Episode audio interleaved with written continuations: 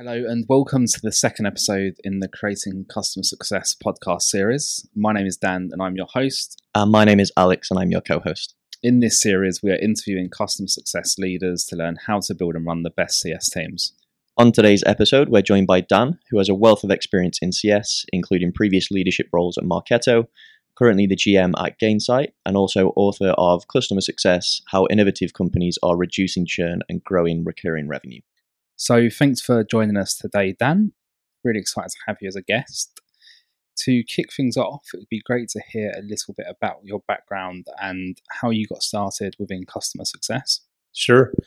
Yeah, I've been in the technology world for a long time in Silicon Valley.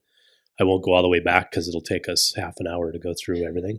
But I've been on in most cases, I've been a post-sales person or a customer-facing person. I did do a little stint in marketing. I don't try to tell a lot of people that, but I did do a little stint in marketing and I really missed interacting with customers. And so I've always been on the post-sales side, and kind of in the late 90s, I migrated towards roles that were about taking care of customers. So I've had almost every title you could even think of that became customer success. So I had customer advocacy as a title, customer relations as a title, account manager as a title. And then somewhere in the mid 2000s, it started to become customer success. And so I found myself with the VP of customer success title. I took that job at Marketo, as you mentioned. And that's when it really started to crystallize for me, because we were in that spot at Marketo where we had almost 1,000 customers and had a real churn challenge. It's the reason that they hired me and built a customer success team, because we were thinking about going public and our churn rate was way too high to do an IPO. Was there anything that was causing that churn? Yeah, lack of attention. I mean, those early SaaS companies like Marketo were perfect examples of what happens if you don't do customer success, and then how different does it look if you do customer success. And in Marketo's case, it was like, well, if you don't do customer success, your retention rate is 78%. And then if you do a decent job of customer success, it's 88% 2 years later, because that's exactly what happened, not because of me, but because they put some focus on it, hired me. I hired some smart people, and we started paying attention to customers, because what had happened before we did customer success was customer would buy the product, go through an onboarding process that would take a couple months, maybe 3. And then it would be total silence between month 3 and month 11. And then they would get a phone call saying, hey, we'd like you to renew your contract. Yeah. And all SaaS companies went through this, including Salesforce. They found out that a lot of times the answer to that question was, I don't think so. Mm-hmm. Yeah, you guys ignored me for the last 9 months.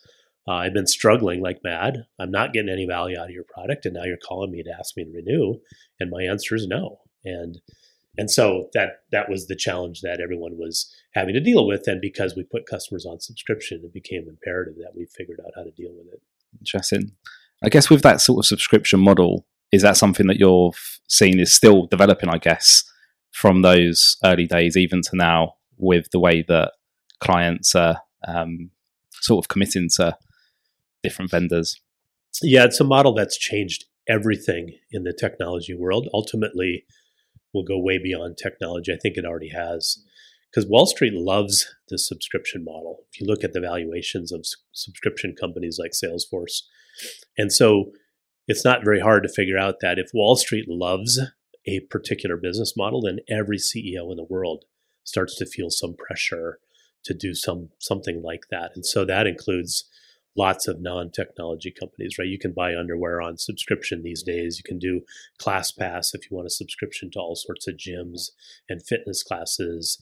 There's subscriptions for packaging, prescriptions, from the medical world. There's a subscription for everything, because it is a model that the public markets love, because it makes your business so predictable and so forecastable. So how do you think this changes based on the maturity of the business? So I guess from our exposure, what we see is mostly startups or companies that are earlier in that cycle. Is it still possible for someone to implement CS if they're a bit further along that journey? It's possible, but it's harder. Yeah. It's much easier to do right from the start. But you think about some of the companies that are doing this, and they're really big, really mature companies.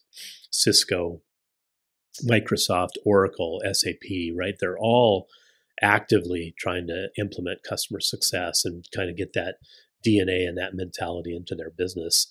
And that's a really hard row, right? That's really hard at that size company, especially because, as we were talking about a few minutes ago, a lot of people just don't quite get it. And it's not because they're not smart enough. They just didn't grow up in a world where it mattered. Think about, I often say, you know, if I'm working for a CEO who's over 50 years old, there's a really good chance that they grew up in a perpetual license world and didn't need customer success to be successful. And if I'm working for a CEO who's 35, then I know they probably get it because they almost certainly grew up in a cloud world. And the difference between those two guys is not intellectual at all. It's just what's in their DNA and what's made them successful in the past. And when one model has made you successful in the past and now it's a different model, it's just a hard transition. It's not impossible. Few companies have done it. Adobe made that transition. A company in the U.S. called Parametric Technology Corporation, PTC, made that transition from perpetual to cloud and subscription. But it's a tough road. I was going to say on that, actually, are they companies that you would say are probably implementing CS quite well and would be good examples to look at? Yeah, I think the two things go together. If you put customers on a subscription, you have to have customer success. Lots of people haven't concluded that until they feel the pain of churn. But I tell CEOs, if you're moving to a subscription model, then you're going to have to do customer success. And if you think you can get by without it, I say more power to you. If you prove that you can, then please let us know and write a book about it because you'll make lots of money. However, if you think you can do it without customer success, then you're telling the world that you're smarter than the CEOs of every single public SaaS company in the world.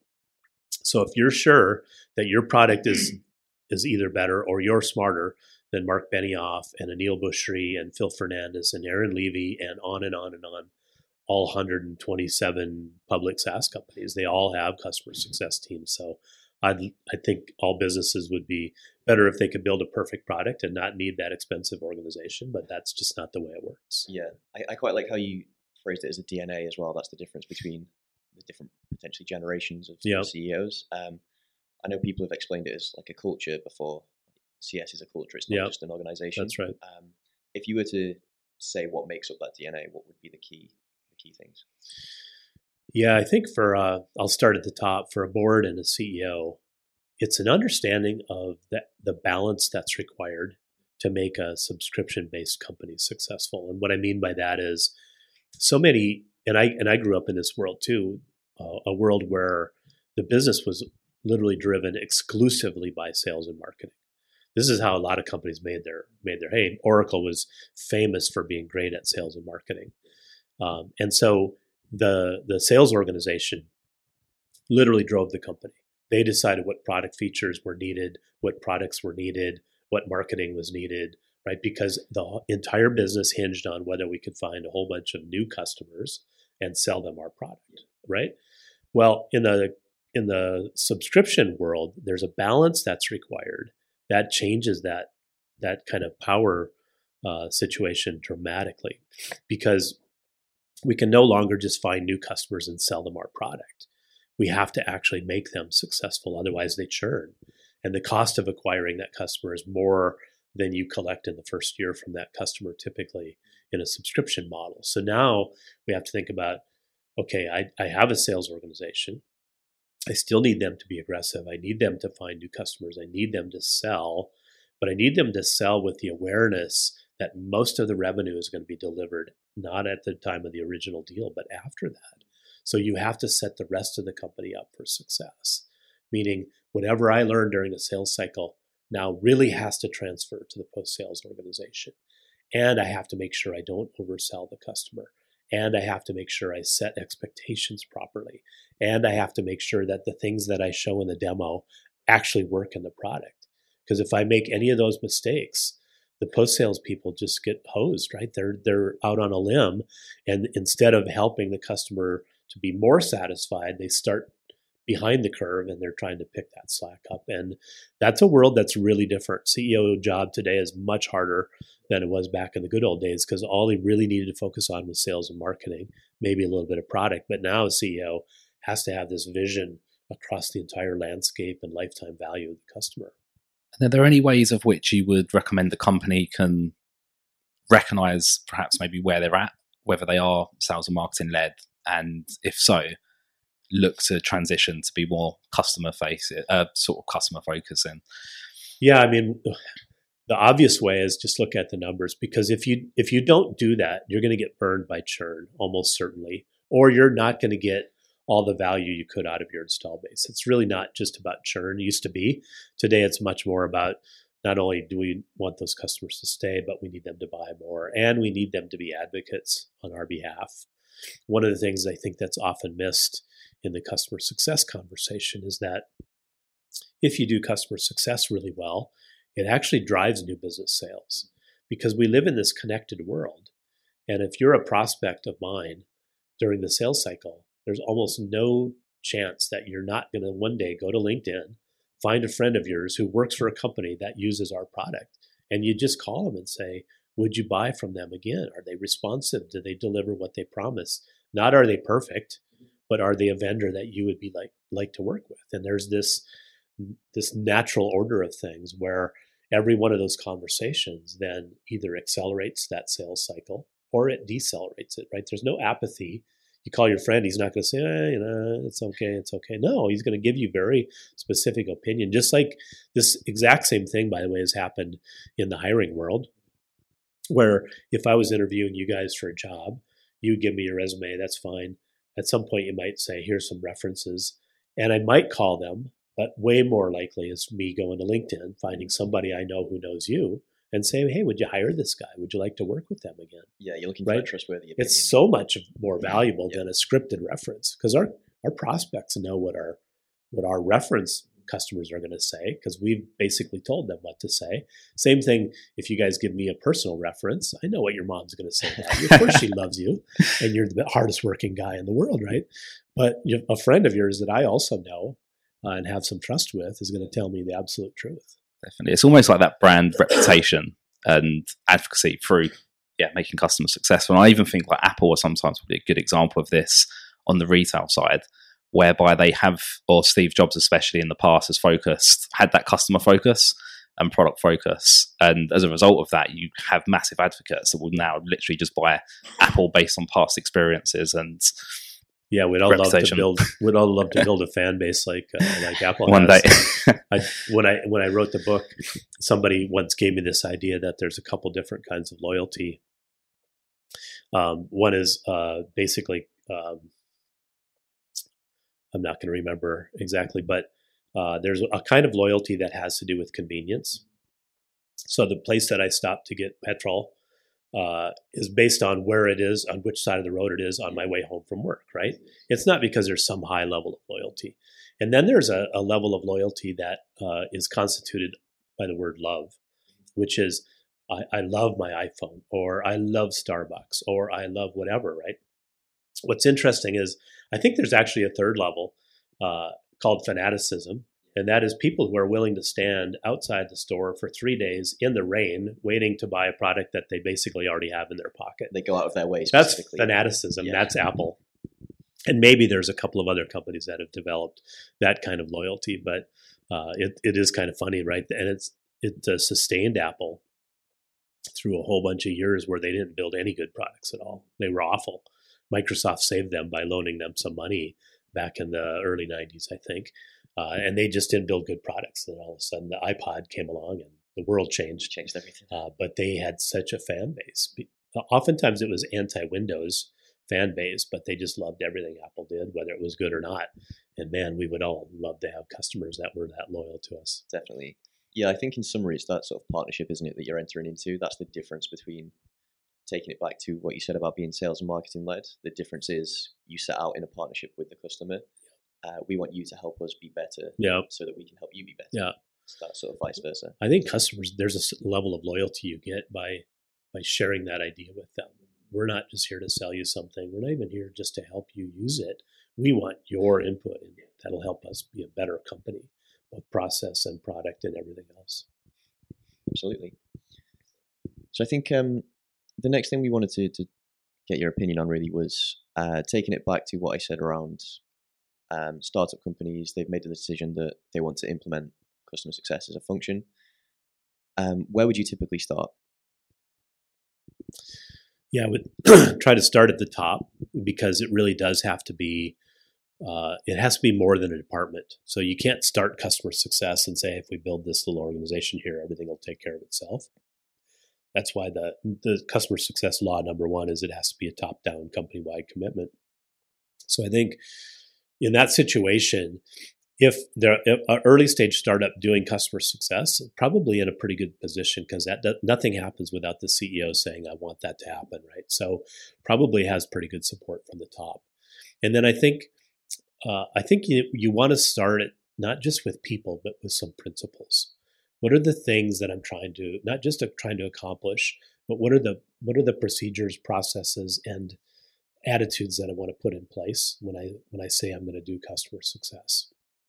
And that is, obviously you want to take care of customers, but there's probably some very specific principles that you're going to apply. Like, I want my customers to be delighted, and I want certain moments in their life cycle to be moments of delight. And here's how we're going to do that, right? Now, there's a whole bunch of variations on that, and every CEO or VP of customer success might look at that differently. But I think you want to have some kind of foundational principles, not just let's take care of our customers. There's nothing wrong with that, but I would like it to go further. If I was consulting with the CEO, I'd say, make sure that you put a few stakes in the ground for what you want customer success to be, because I want you to have some ownership for it, and the company needs to hear from you. Like, here would be an example. Every single time, if I'm a CEO, every single time I do an all-hands meeting, I need a customer story, not a sales story, not a marketing story, not how great our last event was. I need a customer story to be part of every single all-hands. And we did this at Gainsight. We have a gong that we ring when we close a sales deal. It's about 9 inches across. We also have a gong we ring when we do a renewal or an upsell or whatever, something with a customer. It's about 4 feet across. Nice. And if they rang it right now in California, we'd be able to hear it right here. It's loud, really loud. That's kind of an optics thing, but it matters, right? That's like, sales is important, but guess what? The rest of the company is really important too. Yeah, and I think driving the importance of CS is certainly something that can help with. How would you go about defining those principles with a CEO? So especially for an organization that perhaps isn't doing that already, they've maybe got a CS team established, and that's going to be growing over time with the company. What would be your advice, and how would you approach that with a CEO? Yeah, I think a lot of that probably hinges on hiring the person who you want to run customer success, and hiring that person probably earlier than you probably technically need them. This is true for a CEO in every organization. Oftentimes you start a company, and I've done a bunch of startups, you hire 3 or 4 salespeople and you just send them out there and say, go sell, go sell, go sell. And then somewhere along the way, it feels like you're getting some traction, and then you say, oh, I need a VP of sales. If you hire the right VP of sales, the immediate reaction from the CEO is, I should have done that a year ago. Same thing when they hire a CFO. Oh man, I should have done that a year ago. If they pick the right person. Customer success is the same way, right? You could take 3 or 4 people and say, hey, you each have 25 customers, go make sure they're really getting value and super satisfied. But they're going to kind of do things their own way. It's probably not going to be a ton of coordination between them, and a leader will bring that, right? So I'd say find a leader, make them manage some customers initially, but have them be a high enough level person so that they can do that and then grow into managing a team. And I did it at Marketo. I hired a guy. I said, hey, with half your brain, I want you to manage this set of customers. With the other half of your brain, I want you to help me figure out what we're going to do when we have 8,000 customers instead of 400, right? Because the scaling part of this is really hard. It's easy when it can be just people, but at some point you can't just do it with people. You have to have process, you have to have systems, you have to have discipline, and that's what a good leader will bring. Just like in sales, right? Go off and sell. That's fine. Be smart about it. You know, figure out your own pitch, et cetera, et cetera. But at some point, you need some discipline. Like, here's our pitch deck. Here's our branding. Here's our positioning statements. Here's our pipeline. Here's how we're going to move customers through that. Here's our target kinds of customers, right? So sales and marketing have become really disciplined over the years. I think customer success needs to have that same kind of a discipline. Especially like you mentioned there with scaling. So are there any like good structures that you would recommend along the way? And how would that, I guess, change from a startup to perhaps maybe when you've got literally like 8,000 customers? Yeah, I think you can't, it's hard to start too early on building foundational principles. And the first foundational principle I'd say is segment your customers. You have to realize that you will not be able to afford in the long run to treat all your customers the same. Now, if you have 10 customers, you better treat them all the same. That means the CEO should call them all, every one of them every single day, right? But when you have 50, this becomes unreasonable, right? You just can't. So probably as you approach 100 customers, you should start thinking about, which customers are my most important ones, and what is my high value customer life cycle look like? And we always think about it as a pyramid, right? There's a small number of high value customers at the top of that pyramid, and as you go down at the bottom, there's a pretty long tail, typically of low value customers, and you can't afford to treat all of them the same. Now, customers don't want to be segmented.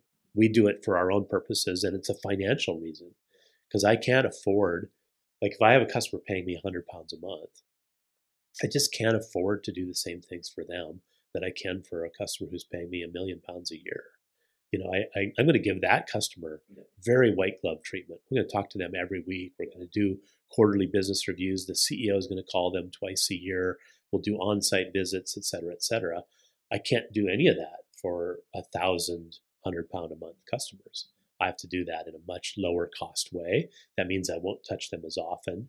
And a lot of those touches will be automated, right? They'll be through email and webinar programs and things like that. That's really, really important. And if you do that well, now you can map out the life cycle of customers for each of those segments. Now you can figure out your headcount model, et cetera. And that becomes something that's a roadmap that can really work. And I guess because a lot of companies will sometimes segment client bases at a vertical level. So essentially, would you do that just based on value? Would it matter if perhaps people were working with clients across numerous verticals, as long as they're just like perhaps solely enterprise? Or I would, unless it was a really unique situation, I'd start with not verticalizing, because this can get really complicated really fast. And by the way, back to the pyramid, when I say value, I don't just mean how much the customer is paying us. There could be other aspects of value. For example, the one that's most common is opportunity. Like if Google's a customer of mine, they might have a really small contract, but I might still put them in the top category because of the opportunity to sell them a whole bunch more, or even just because of the brand name, right? Even if I know I'll never sell them anything else, I still want Google in my top platform to be doing references and speaking engagements and things like that. So you really have to think about value. Value is kind of the key word, I think, in the customer success world. And I guess even with, and something I've tried to do in the past, sort of previous companies to what I'm at now, is just actually working out the cost of service at times, because when you have those low value clients that you're potentially firefighting a lot of the way through the year to renew those, if you was to sometimes work out the cost of service, it could even be more outweigh the actual value that they are worth to the business at the moment. Certainly. Yeah, and I guess, have you come across that? Have you found any ways to measure that? Yeah, I think about it. If you have a £100 customer, and I pay a senior CSM, call it £150,000 a year. If they pick up the phone and have a 40-minute conversation with that customer, all the profit in that contract is gone for that month. It doesn't take very much, right? So that's why I think we have to have a discipline around our life cycle journey, because if we don't establish the journey for the customer, they'll establish it for themselves. By making a lot of noise, by emailing my CEO, by opening 100 support tickets, by calling my voicemail every single day. So I think we have to establish this life cycle, and we have to explain it to the customer. Like, for that price that you're paying for our product, we're going to give you this unbelievably great service, but it's going to be all self-service and tech touch, right? We don't give them the cell phone number of a senior CSM. So I think customers get that, right? They know they're paying for something, and if it's people's time, that we have to limit how much time they get. So I think those disciplines become part of the process of explaining to customers and getting them disciplined, right? It's our discipline, but it's disciplining our customers as well. I think that then brings out the partnership that we referenced before as well. So you'll then find out which customers are willing to work with you. Yeah. They still might get frustrated with certain things, but you'll then identify which ones are going to be long-term customers. Yeah, the way I would do it is establish, let's call it the long tail, the low end of that pyramid. I would establish the life cycle journey for them, which will probably be mostly automated. And then say to those customers, by the way, if you want our white glove treatment, you can get it. You can get it either by paying $1 million a year for our product, or you can get it by paying for that level of service, which will be 25 times what you're paying for the software. Most likely, none of them are ever going to take you up on that, but at least you give them the option. So they're not, one of this is just to avoid the complaining. Like, you can't complain if we give you the option to buy what you want. You can complain about the price, but at the end of the day, we're giving you the opportunity to get what you want. And if you're not willing to pay for it, then kind of, stop whining and go away. No, 100%. If you give customers choices, then they have less to complain about. That's kind of the bottom line. Yeah, they'll go with the one that benefits them. That's right. Most. Yeah, exactly. One thing I was going to say, so this segmentation is quite clear. Would you say that this is something that should be set in stone and constantly stay like that? Or is it something that needs to be reviewed over time as the business grows? Yeah, I think there's nothing at any business that can be set in stone, because we live in a dynamic world. So I think you have to be willing to adapt, and you need to adapt, not just because your business is changing, but you better be measuring some things to say, is this working or not? Like, if I map out this journey for this set of customers and 97% of them churn, I'm going to say, I bet that journey's not working very well for them, right? So I better adapt, and I better adapt quickly. And that's why I think customer success, one of the major things that has to happen that wasn't true 5 years ago, becoming more and more true, is it has to become data-driven. Like, we need to know if we do activity X, what is result Y? And if result Y isn't what we want, then we better change activity X to something else. And our goal is always, obviously, to raise the loyalty and raise the retention. That's the goal of customer success. So if I'm doing, for example, quarterly business reviews, expensive things to do, and whenever I do that with a customer, their health score goes down, their likelihood to renew goes down, then I better either change the way I'm doing those quarterly business reviews or stop doing them, right? It's like, here's the analogy in sales. You want to do two things in sales. You want to get the pipeline to be bigger, and you want to make it move. So if you do any activities in sales that don't grow the pipeline and don't move the pipeline, you should stop doing them. In customer success, what we use as kind of that proxy for pipeline is health score. And so I want activities that move the health score up. So if I'm doing activities and they don't move the health score up, I should probably think about whether those are the right activities. And how do you measure that health score and define what it should be? Yeah, it's different for every company, but here's the overall synopsis is, what are the key pieces of information that would tell you whether a customer is getting value out of your product? For most companies, it's some combination of, they use our product this frequently, they use these parts of our product, they are daily active inside of our product, etc. And then on top of that, I would add in, probably do regular surveys. What's their survey score? How often are they calling customer support? In some cases, I might take into that the financial things. Are they buying more product from me? That's a good sign of loyalty. Are they paying their bills on time? Potentially is a sign of loyalty. We have all of this digital information that, if we consolidate it in a relatively intelligent way, it gives us a pretty good idea whether a customer is healthy or not. It'll never be perfect, because digital doesn't take the place of human interaction. But for some of our customers, we have to rely on their digital footprint. Others, we get some sentiment because we talk to them all the time. But you have to start to conceptualize and put into practice this idea that every customer has a health score. I just need to figure out what it is, and then I need to work to move it up. I guess change that over time and track against perhaps retention to see, exactly. Essentially what is the best way of being able to predict. Yeah, I would recommend every year you look at all the customers that churned and what was their health score when they churned, what was their health score 3 months before they churned, and what was dragging the health score down. Or if they're all really good health score and they churn, then something's wrong with the way you're doing health scoring because it's not really indicating what you want, which is that customer loyal. So a lot of these are very longer term metrics that we're talking about: loyalty, trust, health score, etc. How do you recommend that someone would set up a team and find those qualities to make someone be more long term thinking as opposed to thinking on a quarter-by-quarter basis? What should I focus on? How am I going to get my bonus, etc.? Yeah, I think the right metrics are both long-term and short-term focused. Like, think about the sales analogy. The pipeline is in place because I want to know, can I make this quarter's number? But I'm also looking at the pipeline to say, can I make this yearly number? And even, is the pipeline doing a growth rate that tells me that next year is going to be good as well? So it's both short-term and long-term. I think health score has that same capability, right? It can be a good short-term indicator as it fluctuates of whether we're moving the customer in the right direction. And in the long run, if that's creeping up over time, there's a reasonable assumption that it's going to continue to do that. And that will give me a good understanding, I think, of lifetime value of the customer potentially.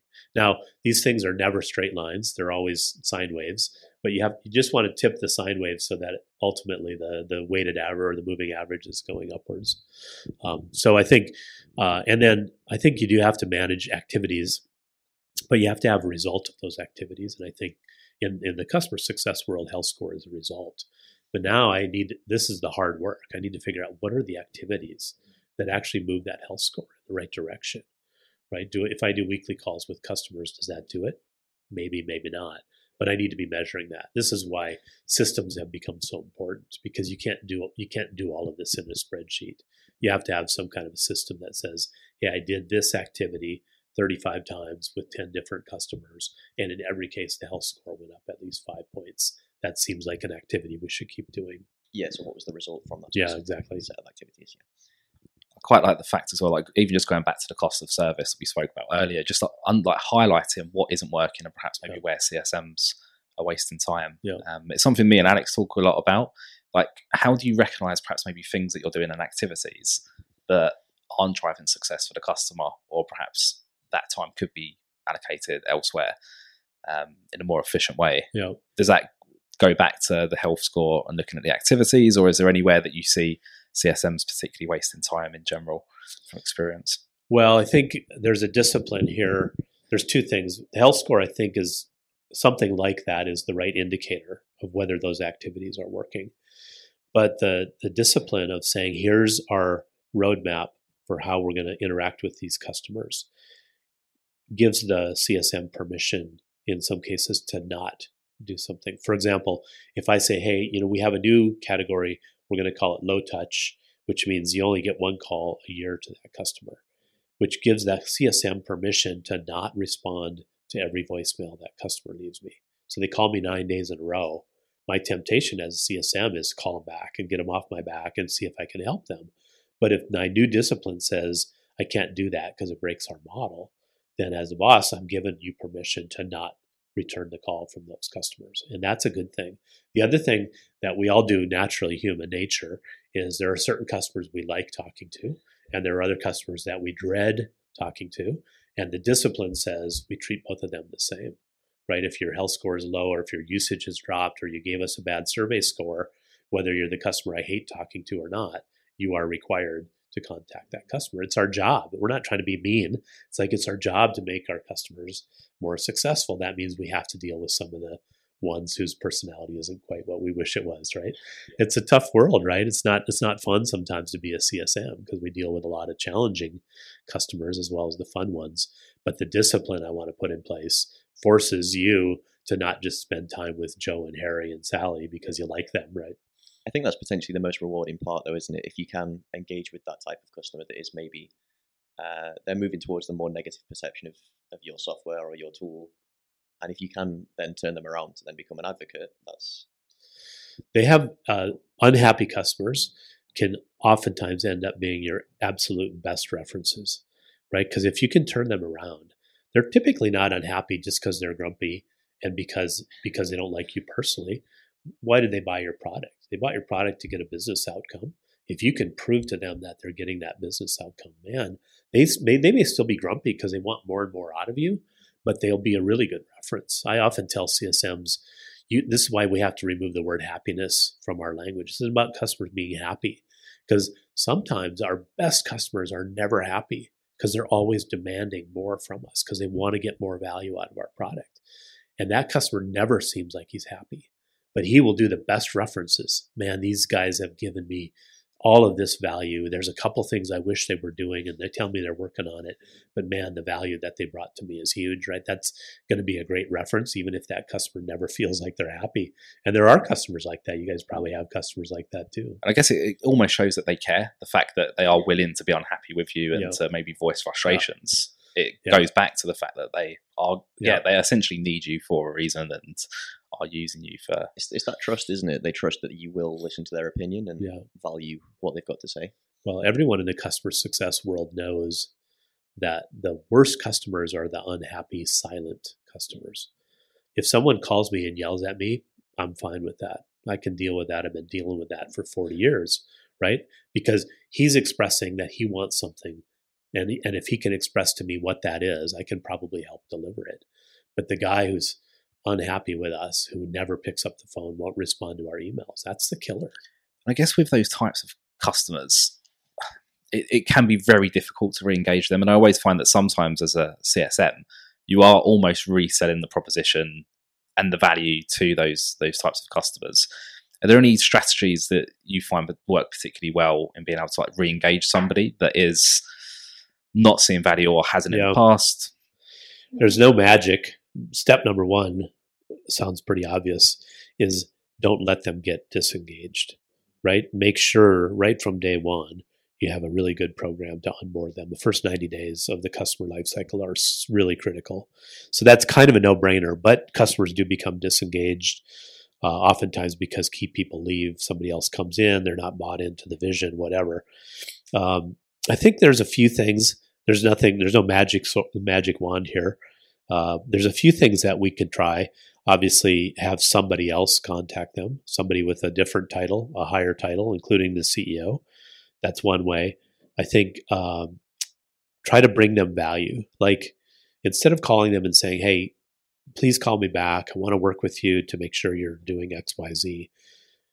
Use customer benchmarks. Like, hey, we've just done some really interesting research and realized that our top 50 customers all use our product in a very specific way. And I'd like to share that information with you. Customers love benchmarks. When we do QBRs with our customers, we show them their health score. And every single time you show a customer the health score, and their next question is, what's the highest score? And how do we get there? What they're saying is, how do I become a better customer, right? There's this competitive nature to all of us, right? And if I bought your product and I'm paying good money for it, then I want to be the best user of your product because I know if I'm your best user, that means I'm getting the most value, right? So benchmarks, I think, work. I've often said to my CSMs, the most valuable statements you ever make to your customers start with these words: "My best customers do." You can finish that sentence any way you want, but everyone will lean in when you say, hey, let me tell you what my best customers do. So the other thing I would do is go to your sales team and ask them what their tricks are, because they have the exact same problem with prospects. Good deal, kind of percolating along, looks like it's going to happen. Suddenly they go silent. How do you get their attention? Go to LinkedIn, like everything they post on LinkedIn. Go to Twitter, like everything they post on Twitter. Whatever, right? Make it a social thing. There's a lot of little tricks, but sales guys know a lot of these tricks as well. There's no magic though. So we've obviously spoken a bit there about the qualities needed for re-engaging customers. I want to take that a bit wider. And if you were able to build the ideal CSM, what would you say are the key qualities, skill sets that you'd be looking for? Yeah, no payment for that question because I've been asked it 18 million times, but it is a really key question. I think I break this down. There's two. there's two personality characteristics, and then there's kind of three skill sets, if you will. The personality characteristics, and I'm stealing this straight from Jeffrey Moore, so it comes from a guy much smarter than me. He says he thinks the key characteristics of a good CSM are curiosity and empathy. And I agree 100%. By the way, curiosity should be on everyone's job description, because every single person would do their job better if they could develop a natural curiosity for their job.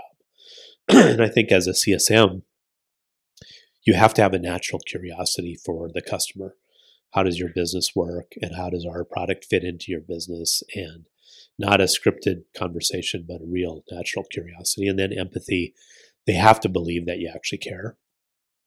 And I've often said when I interview CSMs, I want to determine whether or not they will actually have some physical pain if their customers aren't doing well. Do you sleep well at night if your customers aren't doing well? And if the answer is, yeah, I sleep fine every night, then I probably don't want to, I mean, I don't want my CSMs to get sick, but I want them to feel like I want them to feel bad if their customers aren't doing well. That's what drives us and motivates us. I think the empathy is both external and internal as well, isn't it? In terms of empathy for the customer, but also, the teams that they work with internally. So whether it's the account managers, the product team, C-suite, whoever it is, empathy and being able to put themselves in someone else's shoes. Yeah, it's just a great human characteristic, right? I mean, we're better people if we have true empathy. Like I might be asking my engineering team, why can't you just fix this bug? This customer's screaming at me to fix this bug. Just go fix it. Really, you think they don't have anything else to do? Is that why they're not fixing it? Of course they do. We have to understand, right? These things are hard. There's trade-offs. Every single business decision is a trade-off. So empathy is it's a good human trait, basically, overall. And then on the skill set side, this is a little bit oversimplified because I have a much longer list of kind of qualities of a good CS or great CSM. But the three things I try to get out of an interview is, do you have domain expertise? It's number one on my list. Like if I'm selling accounting software, I want to hire people who have some accounting experience because that's going to give them credibility with my customers. At Gainsight, this is pretty simple, right? Our domain expertise is customer success. So if you're a CSM, you better know something about customer success. Sounds simple, but what that turns into for us is, can you have an intelligent conversation with the chief customer officer about how to organize their customer success team or what a good comp plan looks like, things like that, right? Not product related, domain related. So domain expertise, then I have to believe you can be a product expert. And I don't mean technically, I mean from a user standpoint. You have to, like I tell my CSMs, there's no question that an end user of Gainsight should ever ask you that you don't know the answer to. Like, how could I create this report? Or where do I go to find XYZ? Or how could I get this set of data and load it into Gainsight? You need to be a user-level expert. Now, we use our own product all day, every day, so the CSMs naturally get really good at it. But there are still parts of the product we don't use as often as IBM might, for example, or somebody else. So you have to be a product expert or be able to become a product expert. You can't, in our worlds, we probably don't get to hire product experts because there's not that many users of our products in the world, but we want people who we're pretty sure can become product experts. And then the last one is just kind of generally, do they have good customer-facing skills, right? Are they the kind of people who will prepare for every call, will have good follow-up for those calls? Do they have good communication skills? Can they read a room well? Can they stand in front of a group of people and do an effective presentation, right? Those kinds of things. A lot of traits that are very similar to what you would want to look for in a salesperson. Not the selling part of it, because I don't want my CSMs to be selling, but I do want them to be at least customer savvy or sales savvy. So those are the things that I tend to look for. I guess something that we've been asking as well, just to other people that we're interviewing at the moment, is how the CSM can be seen as more authoritative. I don't know if that's something that you look for as well, and it potentially goes back to being quite similar to a salesperson in terms of like, how do you command that presence with the people that you're speaking to, especially C-suite, to be seen as an expert and somebody that they should listen to? Yeah, I think it goes back to what we were just talking about. Probably at the top of the list would be domain expertise.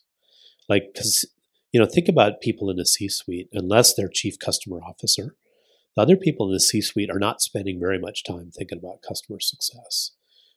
So if I sit with them and say, I think the way you have your team organized is not working, and I understand that they don't have any variable compensation, I think you should think about both of those things, right? Now, here's a conversation that a CEO wants to listen to. Like, what do you think the right comp plan for CSM is? And what's wrong with our organization, right? I need to be able to have those kinds of conversations. It's typically not going to be about, you know, here's the part of our product that you guys should be using more. The CEO just doesn't care about that kind of stuff. But anything that has business or people relationship with it, like if I sat with a CEO and I said, would you like to know what the average net retention rate of the top 50 public SaaS companies in the world? The CEO is going to absolutely 100% say yes to that, right? I have information that he would like to know about. So if I create domain expertise, I have something to talk to every single C-level person about. I love that, actually, because so my first job, I worked for an editorial company called EMAP. I remember sort of one of the main editors actually saying the best way to get information is to share information. Yeah. And it kind of, that point. Yeah. It's going to be quite nice. If you've ever read a book called The Challenger Sale, this is all about the new world of sales, which is you have to be bold and really be an expert about your product, your domain, and even the customer's world. And the best salespeople are not afraid to disagree with their customer because they know the business as well as the customer does, or the prospect in that case. I think the CSM has to be in that same spot. You have to be bold. You have to know your business. And you have to be confident enough to stand up with a CEO and say, "You're thinking about it the wrong way. That nobody who's ever done it that way has ever been successful. So you can do that, but I'm here to tell you that I'm not supportive of the path that you're taking." Right? That's a bold statement for a CSM to do with a CEO, but I think that's where you have to get to the level of confidence. Is it potentially that competitive element as well that you mentioned before? So not necessarily relating to the product or service that they're subscribe to, but taking it one level above that and saying, well, other customers that we work with that are having that problem, this is how they have solved it. Yeah, I think you have to read your audience, right? The CEO doesn't really care who's logging in and how often they're logging in and what parts of the product they're using and all that. It might be vaguely interesting, but he's all about the business. What is the bottom line? What is the result of what we're doing? And tell me what your best customer is like. This is a person who's going to really lean in when you say, my very best customers do this. And here's the result that they get. And here's what drops to the bottom line. This is why they can manage $3 million of ARR per CSM while you're managing $1.2 million per CSM. CEO, CFO will sit up very straight and pay very close attention to that conversation because you've just suggested to them that they could cut their cost in half for supporting customers. That is a really big deal, right? I guess it goes back to the desired outcomes and being able to uncover those. That's right. And it's not even fully understanding exactly what it is that's important to them, not what they might think is important to them. And I guess in terms of putting together those desired outcomes, QBRs are a great opportunity to have face-to-face time with a customer to fully understand exactly what they want to get out of the product. But is there any ways of which you can perhaps maybe even uncover what they want out of your products? I think this starts in the sales cycle, though. Salespeople, the way that you sell is to find what is your pain point and how can we solve it. So salespeople at the end of a sales process know exactly what the customer wants to get out of the product in almost all cases. What we need to make sure is that information gets captured somewhere so that the very first meeting between a CSM and a customer can be, hey, I talked to our sales team. They told me that these are the reasons you bought our product. Are we missing anything here? Are these right? And now let's talk about how we're going to measure whether we're delivering against that. And that should be part of every conversation with the customer. Would you do that across the business as well? So with different stakeholders, because obviously they are going to differ. And it's, I guess, understanding not where that focus should be. Should it be at a user level? Or perhaps with the decision maker to uncover what it is that they want to achieve and how that then changes. Yeah, I mean, that's at some point, there's a cost question involved, right? How many stakeholders can you have that kind of a conversation with? And there's some limit, right? You can't do that with 200 at every single customer because you just don't have time to do that. So I do think you have to deliver as best we can with the resources available to us, what we think the customer needs. But there's an extent to which you can go on that. You have to be really conscious of, we can't do that. That's too much. You can't ask us to come in all day, every day for the next 6 weeks. I've got 30 other customers. And I think it's okay to tell customers that. I mean, they know that we're in business. So I don't think we should ever be ashamed to say, hey, I can help you, but you're not the only customer that I have, and I can't dedicate full time. And what you're asking for requires full time for 3 days. So why don't we put together a services engagement?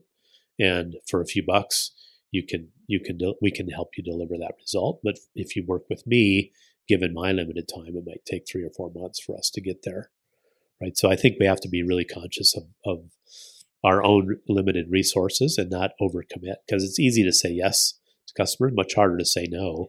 But the best CSMs in the world know how to say no to a customer. Yeah, and it can be damaging as well if you overpromise. And it's something I've learned, like from just general experience, promising too much for a client. Yeah. And then you end up working weekends just to try and deliver it. And it then sets probably the wrong expectation as well. Yeah, around what we can deliver, because then, setting expectations is a big part of the customer success job all the time. Like, because you have to set them and then you have to reset them, because they'll start creeping up.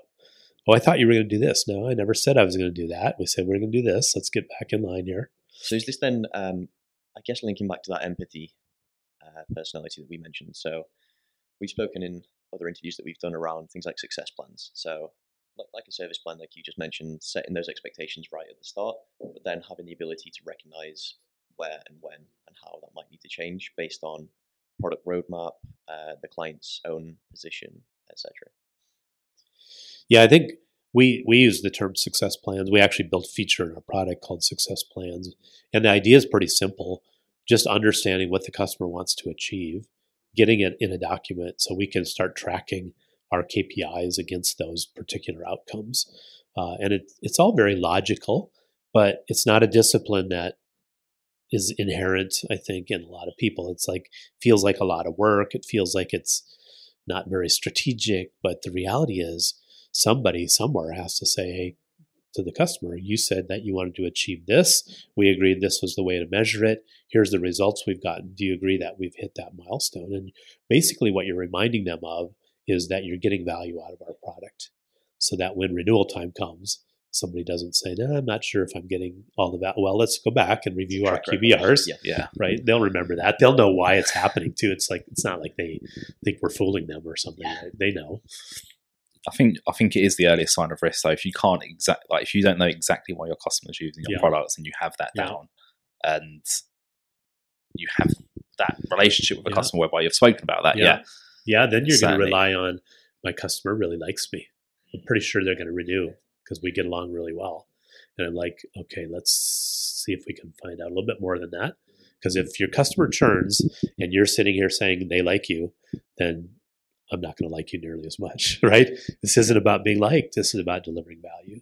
And we better have some proof points that we deliver value. And I guess things like that, is there anything that you see from customers of Gainsight, or even just CSMs that you've spoken to, that you find that they have those sort of mentalities? So for example, the customer, really likes me, they're going to renew. Are there any traits or certain things that companies will say and do? I suppose the answer is yes, but I don't want to rely on that. I want to rely on numbers, right? That's why, even though it's never going to be perfect, this idea of a health score is really important, because I want this to be objective, not subjective. And I think that's one of the mentalities we have to get over as CSMs is, there is a subjective part to our job. There's a relationship part to our job, but there has to be a measurement part of our job. Like, think about sales. Is there a relationship part to the job of sales? Yeah. Does the sales guy get paid very much money if all of his prospects really like him and none of them become customers? Doesn't get paid anything. In fact, he gets fired, right? So there's this balance almost in every job, more so in sales and customer success, where there's a relationship part of the job and you want to build trust and all that kind of stuff. But at the end of the day, there's some really clear measurements that'll tell us whether the customer is moving in the right direction. And it's your responsibility to make sure those measurements are there and accurate, because you're going to be on the hook if they don't renew their contract. I think that's a very static trend for CS in terms of health scores and things like that. Something that will always be part of customer success. I'm sure this isn't the cash payment question. I'm sure you've been asked this one millions of times, but I'm going to ask it anyway. Where do you think customer success is going in the future? What would be the next biggest trend? Yeah. Certainly more process-driven, more data-driven. I think the best CSMs will be the ones who figure out how to manage more customers with the same results and the same number of people, right? That's the real game we're playing here for a CFO and a CEO. Can I increase by 50% the amount of ARR that each customer success manager is managing? That's really the game. If they're bought into customer success, okay, we know we have to have it. Now, how do we make it more efficient? I think that's the biggest game. That's why technology is so important as part of this. I think that we have to figure out what the right backgrounds are for CSMs other than being a CSM, because there's more demand than there is supply. So if I need a bunch of good CSMs, I can't just hire people who have customer success in their background. I have to figure out, should I hire people who have done support? Should I hire people who have done services? Should I hire people who are ex-salespeople? We have to figure that out because demand is exceeding supply. I think that the job of customer success can become more important because I think after the subscription business model or alongside of it is this thing I call the consumption business model, which is that customers no longer pay us a monthly subscription. They pay us only if they use our product. So, for example, if you're using Box or Dropbox or something like that, today you're paying them some monthly or yearly subscription rate. But there's a future business model that says, don't pay me anything until you upload a file, and then it costs you a penny. And if you download a file, it costs you another penny, et cetera. That consumption model then changes the balance of power even further. Because now what is a sales transaction? It's an agreement to do business together, but no money changes hands. So now all of a sudden the sales part of the business is really not unimportant, but way less important than it's ever been before. And every single penny of revenue is driven by customer success or post-sales or whatever you want to call it. So that model raises the bar for customer success, raises the bar for scalability, all sorts of other things, right? So I think as the business models continue to change, my comment is this: we've given all the power to our customers and they ain't giving it back. There's no way we're going backwards, right? If we're customer-centric, we think we're customer-centric today. 5 years from now, we'll look back at that, we'll laugh. That wasn't customer-centric at all because they didn't develop our products for us. Today, they're developing for whatever the case might be, right? There's going to be an immersion with customers far beyond where we are today. So with the, I quite like that consumption model. I think that's really interesting. And I was going to ask about moving more towards being data-driven. You've kind of touched upon it already, but with the emergence of things like AI, predictive analytics, etc., will that have a more telling part in CS, being able to potentially predict what type of customer will carry out which action and when? It will, because AI and those kinds of things often require huge amounts of data. And for the most part, today, SaaS companies other than Salesforce and a few others just aren't that big. So you don't really have the big data situation that you might have in other businesses, but that's starting to happen, especially if you go not from how many customers, because even the biggest SaaS company doesn't have that many customers really, but the number of events they do, the number of clicks they do in your. So there's all sorts of data that I think will become highly predictive. I don't ever think it's going to be a black box, but I do think, with the right amount of data and really good, smart data science people, you're going to be able to say this customer, given the path that they're on and what the last 2 weeks looks like, is a 62% chance of churning, right? I mean, and it'll all be numbers, right? And that doesn't mean it'll be perfect, but the problem with data science is it gets really nuanced. It's not like, well, they didn't log in for 3 days. The likelihood of churn is now 28%. It's like, well, they only logged in twice in the last 3 days. They've only opened 1.7 support tickets in the last 2 weeks. They paid their bill 2 days late. It'll be some combination of 9 different data points that'll say the likelihood of their churn just went up by 0.7%, right? It's going to be really small things, but they'll add up and they'll be really meaningful because they can drive our activities, not just because they can be predictive, but predictive is only valuable if they drive our activities. Let's go do something different with this customer because these indicators say they're not really going quite the direction we want them to. Yeah, so you still have that human interaction of being able to interpret the data. Yeah, line up with a gut feel. Yeah, it's hard for me to see a day where that goes away. I do think as we move to B2C and the really long tail of B2B, you have to automate that, but there's still a human touch. That email template still has to be constructed by a person so that it feels there's some warmth behind it, not just a machine, right? But I think it's not that far away where software bots are doing meaningful customer success tasks because there's repetitive things. We had a customer of ours ask us the other day if we would sell them a license for a software bot to use our product. First time I've ever been asked that question. Really interesting. Fantastic. And I was actually just going to take this back to the consumption part as well, because I guess businesses like probably Adobe and Google Analytics are doing that in some way at the moment. So you almost pay for what you measure. What would be your advice to a company thinking about being ahead of the curve and implementing a model like that, whereby none of their competitors are doing it at the moment? It's probably quite a big risk in terms of forecasting and even perhaps maybe losing some contract value. Like, what would be your advice to a company, and when should they look to take that risk and perhaps adapt to that curve? Yeah, I think there is some risk there, but there are companies doing it already. For example, I call it the consumption model, but you could also just call it the pay-as-you-go model. The two fastest growing parts of the technology world, Amazon Web Services and Azure, both go by that model, right? You don't pay for more compute power unless you need it. And then if you don't need it anymore, then you can drop it back, right? So it's this moving, it's not this constant monthly fee, it's this moving target based on how much your needs are. Lots of other companies have some aspect of their business that's like this. At Marketo, the way, I don't know if this is still true, but the way we sold our product was we're going to sell you a database you can put 25,000 leads into it. If you need one for 50, that costs more, so you're limited to 25. And then a customer would put 35 or 40,000 leads in their database. At renewal time, we'd say, hey, you owe us more money because you went over the limit and you're getting value for every lead you're putting into them, right? So that's a consumption-based model because it's driven by them needing more of your product and using more of your product in theory. So I think that's it's somewhat inevitable. It's a really tricky thing. There is risk involved.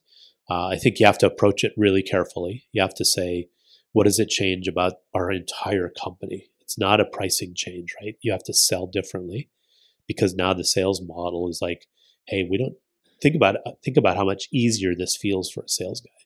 You don't pay us anything unless you use our product. And if you hate it and you stop using it, we're not going to bill you, right? It's like, that sounds like a pretty easy sale, but you can also set the customer up to think, well, we just won't use it if we don't like it. Right now, the customer success job might get a little bit harder because of that. So there's this ongoing balance that needs to happen between kind of sales and post-sales. And from a financial standpoint, it's really tricky, right? Because there's no guarantees, at least with a subscription model, even though a customer has the choice of churning, but we know what we're going to get paid every month or every year on a 3-year contract. In the case of a consumption model, the customer is going to push back oftentimes because I can't sell something to my CFO where it might cost $1 this month and $1 million next month, right? He can't budget for that. And the answer is, they are budgeting for it because everyone's using Azure or Amazon Web Services. And we figured out a way to make that relatively predictable. We're pretty sure the curve of our spend is going to look like that because it's going to go alongside of our number of customers we have or whatever the metrics are. So I think it's so much like the subscription model where every part of the business got turned upside down. Yeah, I quite like it though, because I think as long as your product is providing value, that's going to be a model that's going to work for you because your client's going to be using your product. Yeah. It almost kind of just helps differentiate the good from the bad incentivize product offerings. This plays into what should be the psyche of a CEO. Yeah. We build the best product in the world, and you're telling me there's a model where if customers use it, they'll pay me every time they use it. That's the model we're going to, because I know for sure our product is the best product. Now, that may not be true, but that's what a CEO has to believe. And there's an opportunity there, right? Because then now think about how easy it is to measure customer success in that world. Today, we're talking about health scores and retention rates, and et cetera, et cetera. If you're a CSM in a fully consumption model business, your measurement is really simple. Did the customer pay us more money today than they did yesterday? That's it. That's my health score, right? Did they use it more, therefore pay us more this month than last month or today versus yesterday? So it becomes really easy to measure, but doesn't mean that the job is easier. In fact, it's probably harder because there'll be more fluctuation in it, things like that. But at least we know exactly how to get value from the customer and get them to use our product more often, get more people to use it. Because on a subscription, let's say you had unlimited licenses, doesn't matter if 10 more people use the product, the subscription price is still the same. So this is going to make the business much more, I think, driven by metrics, but the metrics will be much easier to calculate. Great. Now, I know you've obviously said you would give us $100 if we asked you a question that you've not heard before. And I have £5 in my pocket, by the way, so I have to fake this. And I've stole this question from another podcast, but what question have we not asked you that you think we should have asked? Wow.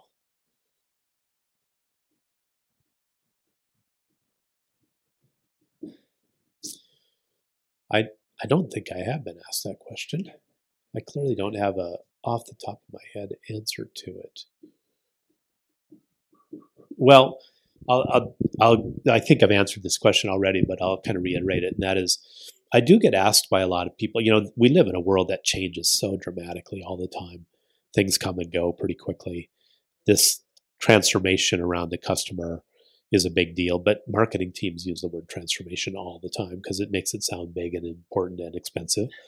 And so I do get asked sometimes, is customer success here to stay? Or is this a short-term thing? And I think my answer is it's definitely here to stay because the business model, I think, has changed permanently. I don't think we'll ever go back to a situation where I'm selling you my software and I ask you guys to write a $3 million check and that's the end of it, right? We're not going to collect any more money, nothing else. We're never going back there. And I think because the business model has changed and will continue to change in the same direction, I think customer success is here to stay. In fact, the future CEOs, we believe the future CEOs are going to come up through the customer organization because that'll give you much better view of the entire business if you're involved with customers. Mm-hmm. So I think the growth of customer success will continue. It's clearly not just a fad. There's way too much demand. It's the fastest growing job in the world for like the third year in a row. That can't be a fad. It's got to be real. So as the fastest growing job in the world, what would be your number one piece of advice to someone that does want to make that transition into a CS role? I'd say come to it with the mentality that it's a unique combination of people skills and process and data. It's like, think about the very best salesperson you've ever known and what skills they combine. One part of it certainly is going to be, so really affable, they're really fun to talk to, they're curious, etc. But those are the guys that know the details of their deals better than anybody else. And I say guys, I mean guys and women, obviously. They are into the numbers. They're looking at their pipeline. They know their metrics. They know what activities they have to complete to get that deal to the next stage in the pipeline. Customer success is a lot like that. It's that really interesting combination of people / personality skills and real rigor. Right, I think people who don't know think that sales is shake hands, buy people a drink and a dinner once in a while, and they buy from you. And nothing could be further from the truth. It's very much a data-driven numbers game. How many prospects do I have to have, and and how do I move them from one stage? It's very, very rigorous behind the scenes, and customer success has to be the same way. It's not about whether your customers like you. It's not about whether you think they're happy. It's about whether you're delivering value. So you got to figure out, how do I deliver value, and how do we measure that, and how do I get the customer to agree that I've delivered value? Yeah, that's it. I think even just like through this interview, I've been writing down keywords, and like some of the things I've got here are product experts, efficiency, measurement, communication, people. Yeah. And I guess it kind of speaks to that. And yeah, what CS should underline the word value, because that's it. At the end of the day, that's it. Now it's oversimplified, but if I have to choose a happy customer versus a customer I know is getting value, I choose the customer I know is getting value every day of the week. Whether they feel like they're happy or not doesn't matter to me. Amazing. And I guess just to end, where can people find out more about Gainsight and Pulse and anything else that you guys are doing at the moment? Yeah, obviously go to our website. One of the things I'd recommend to every CSM is find some reading material that is meaningful to you. And it doesn't have to be on the Gainsight website, but if you go to our resources page, if you did nothing else but read and listen to podcasts and webinars and Pulse presentations, it would take you 6 weeks to consume all of our information. Now, the other vendors in the space provide really good data as well. There's a couple of LinkedIn forums that have really good conversations going on. So if you feel like you don't know enough about customer success because you haven't looked very hard, because there's a lot of resources out there. Now, you have to do a little filtering on who's worth listening to and who's sitting in an ivory tower creating theories and has never actually done it. So I say kind of pay attention to that, especially if you're on kind of a forum. There's lots of people trying to prove to others how smart they are, but you'll figure it out pretty quickly. So there's a ton of resources out there. And then Pulse Europe is in November, first week in November. It's be almost 2,000, I think, customer success people. And it's great because the thing that people walk away from Pulse with, it's really three things. Number one, I'm not alone, because it's easy to feel alone as a CSM because there are just not that many of them out there. Even though it's this great, fast-growing job, there's still not that many of them. So you're not alone. You're not stupid, right? Some of the things you're doing are probably even ahead of others, and you think you're 5 years behind, and you're probably not, right? So people walk out at Pulse with a real reassurance, like, I'm in the right place at the right time. There's so much energy and enthusiasm around this job, and I'm not stupid, and I'm not 5 years behind everybody else, right? We're all struggling with the same things, and I met somebody else I'm going to spend some time with, and we're going to share how things are going, right? There's just so much value in the educational part of Pulse. There's a fun aspect as well, but more than anything else, the networking and meeting other people. And I think, so Dan and I both went last year. It was really enjoyable. I think the one thing we took away from it was that community vibe. Yeah. It is very much of a community, very educational, like you say, and everyone is willing to learn from each other. And a community is really important because it's a new role. You want to gather with other people who are doing it for that reassurance. But there's also something about customer success managers that lends itself towards community. Like, they really want to be involved in something that they feel like is bigger than just them, and they're really willing to share, and they want to be really collaborative. And that's not true of every job in the world, right? There's a personality aspect that leads people into a job, and the personality aspect that leads people to customer success lends itself towards community really well. Definitely. Yeah, I think that's something I've seen just in myself, being helpful. Yeah. It's just something that's in my DNA. Is, I've always been like that, and I find that with other CSMs. You wouldn't choose to do that for a bunch of angry customers every day, right? Exactly. Yeah. It's a hard job, but we have to get self-gratification out of the fact that the call I did with that customer just provided them a ton of value, and no one else in the world knows it except me and them, and that's good enough for me. I don't need to stand on the stage with a big check in my hands to feel good about that, right? Amazing. Well, thank you so much for your time, Dan. Really appreciate it. And hope to do this again in the future. Great. Thank you very much. Happy to be here. Thank you.